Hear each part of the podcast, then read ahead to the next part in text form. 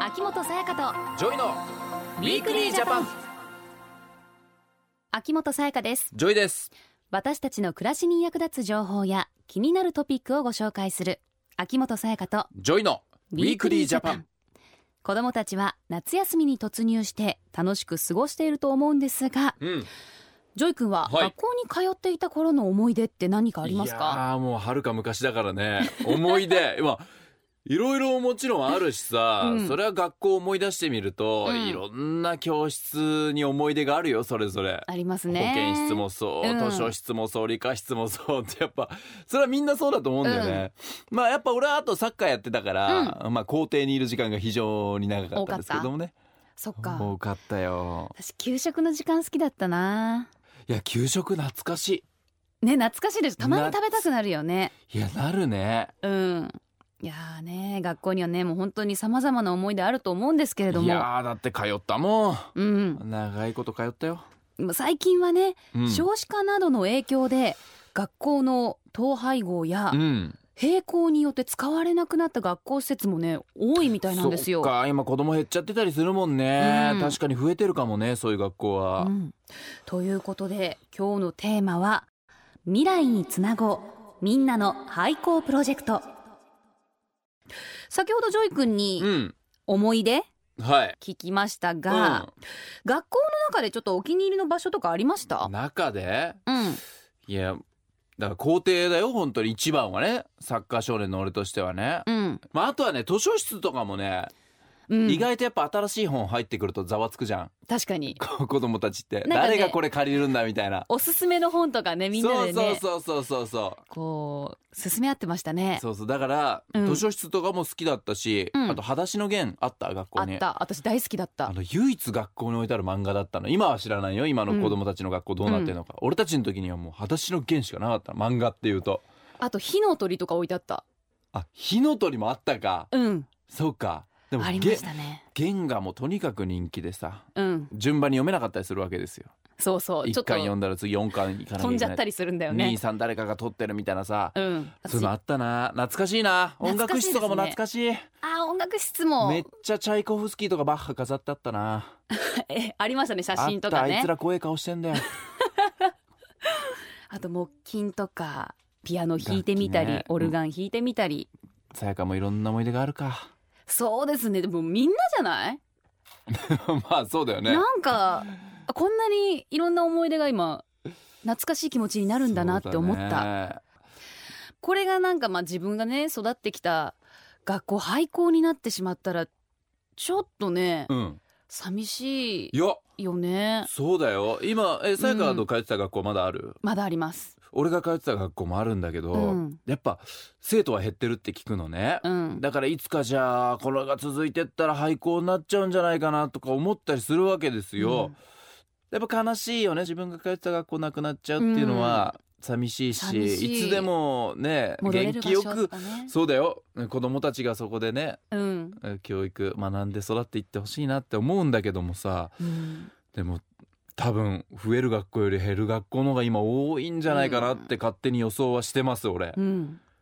やっぱり大事な場所ですからねこれを活用して今後のね未来にいやつなげてほしいですよそうねそうだからね、でうもん学校ってどう活用できるのかな結構やっぱ大きいしお金もかかりそうじゃん、うんだからその辺ね気になるんだよね、ではこの後スペシャリストをお招きして、うん廃校施設の活用について詳しくお話を伺っていきたいと思います秋元彩香とジョイのウィークリージャパンさあここからは文部科学省施設女性課長の浅野敦之さんにも加わっていただきお話をしていきますよろしくお願いしますはい、よろしくお願いします。浅野さん今日は廃校施設の活用がテーマなんですけれどもそもそも廃校になる学校ってそんなにあるんでしょうかえー、子供の数が減ってるなどの影響でですね、はいはいえー毎年、まあ、大体500校が廃校になっていまして、ええー文部科学省が調査を始めた平成14年度から27年度までの間に、6811校も学校が廃校になっています。えこんな多いんですか多いですねえ毎年さやか500校だってそんなにそんなに学校ってなくなるんだねうんこれ凄まじい数じゃない、うん廃校になった建物っていうのはどうなるんでしょうか廃校施設のうちですね、えー、大体8割ぐらいは、えー公民館や高齢者の福祉施設など公的なあの機関の施設になってます、はい。いえーまだところが2割以上は、えー全く活用されずに放置されている状態になってますんああそうかでも8割はこれねちゃんと使われてるってことだ、ね活用されているるんですねってなるとじゃあこの2割もどうにかしないとなってうん思うね、空き家問題と同じように、うん放置しておくとデメリットがありそうですよねそうなんですあの全くほったらかしにしちゃうとですね、うんはい建物としても危ないですし、まあ、不法投棄の場所になったりするようなああのデメリットもあの考えられますそっかそっうんか、そのためですね自治体は、えーセキュリティ対策をして事故が起きないように建物を修繕したりですねする必要がありますうん学校の規模にもよりますが、えー年間でおよそ300万円くらいですね維持管理費がかかってしまう場合もありますえわあかかるな使ってないんだもんねそうだよこれ使ってない施設にそれだけお金かかっちゃうのは何かもったいないなって感じ浅野さんしますねやっぱり、そうなんです。あの、うんもったいないですし、あとやっぱり学校が廃校になると、まあ子供たちがはいなくなってですね、えあのやっぱりその地域のあの元気がこうなくなっちゃうんですようんえ寂しね。いですよねうんそれ寂しいですね、はい。で、まあそのためにもやっぱり文部科学省では廃校施設がもっと使ってもらえるようにですね、はあのみんなの廃校プロジェクトっていうものを立ち上げて、えー積極的に自治体を応援しています。おうんこういうプロジェクトがあるんですね、具体的にはどんなこう支援を行っているんでしょうかはい、あの廃校を活用したことで生まれ変わった全国の事例のですね、まあ、あの紹介であるとか、うんはいあの各地の廃校物件まあ別に不動産屋を文部科学省はやってるわけじゃないんですが、そういったあの物件をまとめて紹介するサイトを作ってですね、えー学校を使ってほしいえー自治体と廃校を使いたいと思ってる企業や NPO 法人などのえーマッチングをこう促進してます。へえへえあこういうマッチングこういうのもあんだしてくれるんでうんでも確かになんか学校を使いたいっていう企業とかっうんて多そうだね、ありそうですね割とお金あるとことかだったら、うん面白く使ってくれそうだなっていう、ううん感じもしますけどもどうなんですかこの企業とか NPO 法人っていうのが廃校をこの活用するメリットっていうのはやっぱりありますかはい、もちろんあのあります、大きくあの4つぐらいあのメリットがあると思ってます、はい、えー、一つは今あるもう物件を使いますからええ、まずあの初期投資にかかるお金が安く抑えられるとああこれ大事ですね、うん最初にお金がかからない、で2つ目は、えー廃校を使うっていうことで、えー話題性をこう生んでですねあちらこちらで廃校を使った面白い建物で、はいえー企業なり、まあ、あのいろんな活動をしてるということで宣伝効果があの期待できます。あうんまあ、勝手にみんなが宣伝してくれるような環境だったりするもんねねああなんかこうやって使うらしいぞっていうのもねであの3つ目は地域の人が愛着を持つ施設を使うということで、えー地域の人たちと、まあ、密着してですね、はいあの連帯感を生んで雇用なんかをですね生み出したり一緒にこう活動していくようなことができるようになります。おああーこれいいですねうんうんで4つ目はあの使い勝手が非常にいい建物です。あのスペースも非常に広いですし、うんはいあのいろんなことに活用できる可能性を持ってるあの建物だと思います。あーそうかだから柔軟性があるんだよ広いどんなものにも対応していけるっていうし確かにあの教室のあの仕切り、うんスペースいろんな風に活用できそうですいねやそうでしょう半分に割ってもいいしさ、教室をさ変な風に区切られてないからねでいろんなタイプの教室あるじゃん、うんそれこそ図書室理科室うん保健室、たくさんあるでしょうん使い方は無限にちょっと可能性考えらあれそうですね、って感じするね、うん、具体的にはどんな風に活用されているんですか？はい、あの例えば静岡県伊豆市の小学校でははい手作りの味噌工場として使われてます味噌工場食品あの製造業のあの業種でははい作る場所であるとか、えー保管する場所、はいそれから材料を置く場所それから資材を置く場所などいろんなスペースを必要としますがあの学校施設は教室ごとに区切られてますので、うんこれらを上手にあの使って、えー改修費用はたったの400万円で、えー済んだと聞いてまはあす。そうですか。はい、で敷地も広いので大型トラックがあの材料を搬入する時にも全く問題のないということを聞いてます。はいやなんかねだから一から作るのがばバカらしいって変な話思っちゃうぐらいあうんこれだとねだって本当新しく建てるってなったらめちゃくちゃ普通お金かかるでしょうんかかると思うそれがこれはね廃校を使えばかなり安く済むし作業スペースも広々使えるっていうのは便利だうね。ん他にも良かった点はありますかあのこちらの小学校では、はいあのグラウンドを使ってバーベキュー大会や納涼大会を開催して、まあ、地域の人たちとの交流を深めているそうです。うんそういった効果もあって、えー地元から延べ100人もあの雇用されてると聞いてます。あー雇用が生まれてまた地域も活気づいてっていうのはすごくいいですよねまあそうだね、ううんよくわかんないっていう感じが続くよりね、うんちゃんとこう地元の地域のためになってるっていうのがこれ100人とかね言われるともう目に見えてわかりますからこれいいですね。そうですねまた他にどんな活用事例があるんでしょうかあの飲食やそれから観光レジャー施設として生まれ変わっているあの場所もあります茨城県行方市の小学校ではさつまいものテーマパークとして活用されてます、うんまあ、この地域さつまいもが、まあ、有名なんだと思いますが、はいはこちらはその食品加工業者が、えー茨城県の特産物のこのさつまいもをテーマに加工工場それからミュージアムレストランを設置していますうんさらに周辺に貸し農園やクラブハウス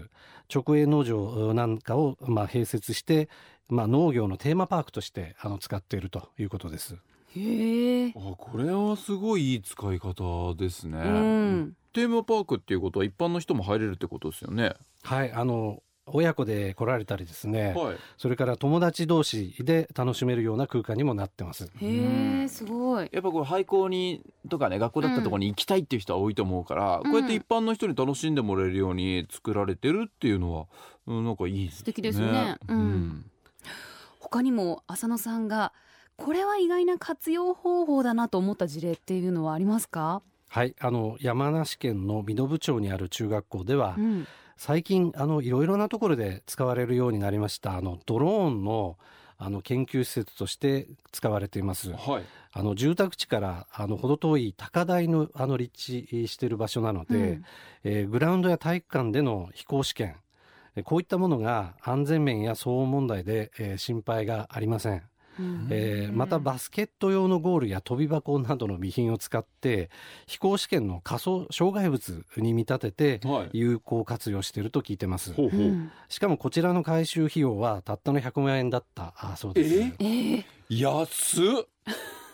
安っていうのもおかしいけど安いよねうん、ドローンなんて今ね本当に人気ありますし、うん飛ばせるとこ限られてたりねなかなかルールが難しかったりするけど、ここだったらもう楽しく飛ばせるし、ぴったりだったんだろうね。だようね、ん、あこれはすごいねえー学校の特徴と企業が必要としている条件がマッチングすることで、うんどちらにとってもプラスの取り組みができるっていうことですってね。いうことだね、うんなんかまあ廃校っていうとねちょっとまあ寂しかったりさ、うん、子供いなくなって学校が終わっちゃったっていうねイメージなんだけどもこうやっていろんなもう別の新しい形で生まれ変わっててだから始まってる場所っていうことだね。そうですうね。うんん、では最後にメッセージをお願いします。はいあの今ジョイさんが言われてたように、はい廃校はやっぱり終わりではなくて新しく生まれ変わる始まりの場所だとあの考えてます、はいこれは学校だけじゃなくてその地域をまた生まれ変えさせるはいあのそういったあの廃校のですね使い方っていうのが期待されていますうん、で、まあ、ぜひこういった廃校の活用にも、まあ、興味を持っていただけたらあの嬉しいなと思いますはいえー文部科学省の、えーみんなの廃校プロジェクトのサイトではあの全国の廃校施設の活用事例を紹介してます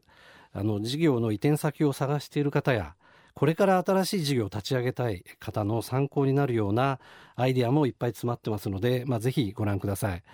また全国には宿泊施設やレストラン農業体験などができる学習施設もありますので足を運んでみていただいて学校が新たにこう生き返るような姿をあの皆さんに見ていただけたらと思います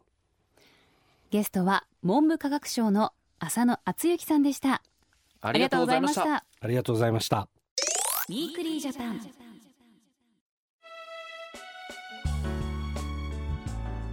悪質商法による被害に遭った購入した製品の不具合で怪我をしたなどお困りの方はいらっしゃいませんかそんな時は全国どこからでもつながる消費者ホットライン188番にお電話ください最寄りの消費生活センターなど相談窓口をご案内し問題の解決をご支援します契約トラブルや嘘の広告による被害のご相談なども受け付けています消費者トラブルで困った時は一人で悩まず188番「いやや泣き寝入り」と覚えましょう詳しくは消費者ホットラインで検索してください政府からのお知らせでしたウィークリージャパン東京 FM をキーステーションに全国38局ネットでお送りしてきました秋元才加とジョイのウィークリージャパン今週は廃校施設の活用をテーマにお話をしてきました、はいねえなんかいろいろ可能性がありそうですいやーねなんかねそんなもことを感じる面白い話だったなと思いました、まあ、まずねそもそもやっぱ廃校が毎年500校ぐらい、えー増えてる、ね廃校になってるっていうのがびっくりしたけびっどくりしたやっどでう活用するかぱこれからビジネスやっていきたいっていう人もいるでしょ、うん若い人でもう、んでそういう人たちにはね今回の話非常に参考になったんじゃないですか、そうですね意外とあこれぐらいのお金でできるんだとか、あじゃあこの場所だったらこんなことできそうだなとか、うん無限に可能性あると思うよ、うん廃校って。面白いね確かにうんまあでもあと廃校を活用した施設のニュースっていうのもね、うんちょくちょく目にしますけあども実際にね俺も、なんか学校のプールが水族館になってるっていうニュースとかもうんうん見たのね、はいえっ、と室戸廃校水族館うんこれ高知県の室戸市っていうところで2018年4月にオープンおオープンしたばっかうりん、でこれ小学校だったんだけど、うん、小学校のこのプールでうん、ウミガメとかサメが泳いでんのよプールでそうなのよ。で地元の漁師さんがほぼ毎日この定置網にかかった魚を天井に分けてくれてたりするんだけど、うーんだから本当にねうん密着してますねだ いぶ地元めっにちゃ面白くないプールでサメとかウミガメこれあ今写真出してもらったけど、見られないよねおもろいよね学校水族館に行ってすごい面白いと思う行確っかてにみたいもんだって学校と水族館ってこのなんだろう普通さリンクしないじゃんうんしないその2つがくっつくとやっぱ面白さが爆発するというか、うん、興味をそそられるなっていう感じするよ。そうだねうん。またね私の地元の千葉県でも、うん廃校が道の駅になっていて人気があるみたいですよ道の駅になってんの？うん。あの保田小学校、あはの鋸南町にある学校なんですけい。ど、はい。地元の料理を提供する里山食堂やカフェうん。そして体育館を利用した特産物の直売所はい。と教室の雰囲気を残して泊まれる宿泊施設とかいいね。温浴施設があるみい。たいです。わ行きたいなこれもう道の駅のレベル超えてるじゃんなんか。もうね宿泊施設ですねだよね。また8月から政府広報オンラインに廃校利活用のキャンペーンサイトができたそうです廃校政府広報で検索するとすぐに見つけることができます来週は医療に関する広告の規制についてのお話です、いやちょっと難しそうだな。わかんないどういうことだろうこれ。うん、医療機関のウェブサイトにある不適切な広告が原因のほう消費者トラブルが続いているそうなんですあ、ねそうなんだ。うん最近医療に関する法律が改正されたということでスペシャリストにお話を伺っていきたいと思いまわすかりました。皆さんぜひ聞いてくださいお相手は秋元さやかとジョイでした。ままたた来来週週。秋元さやかとジョイのウィークリージャパンこの番組は内閣府の提供でお送りしました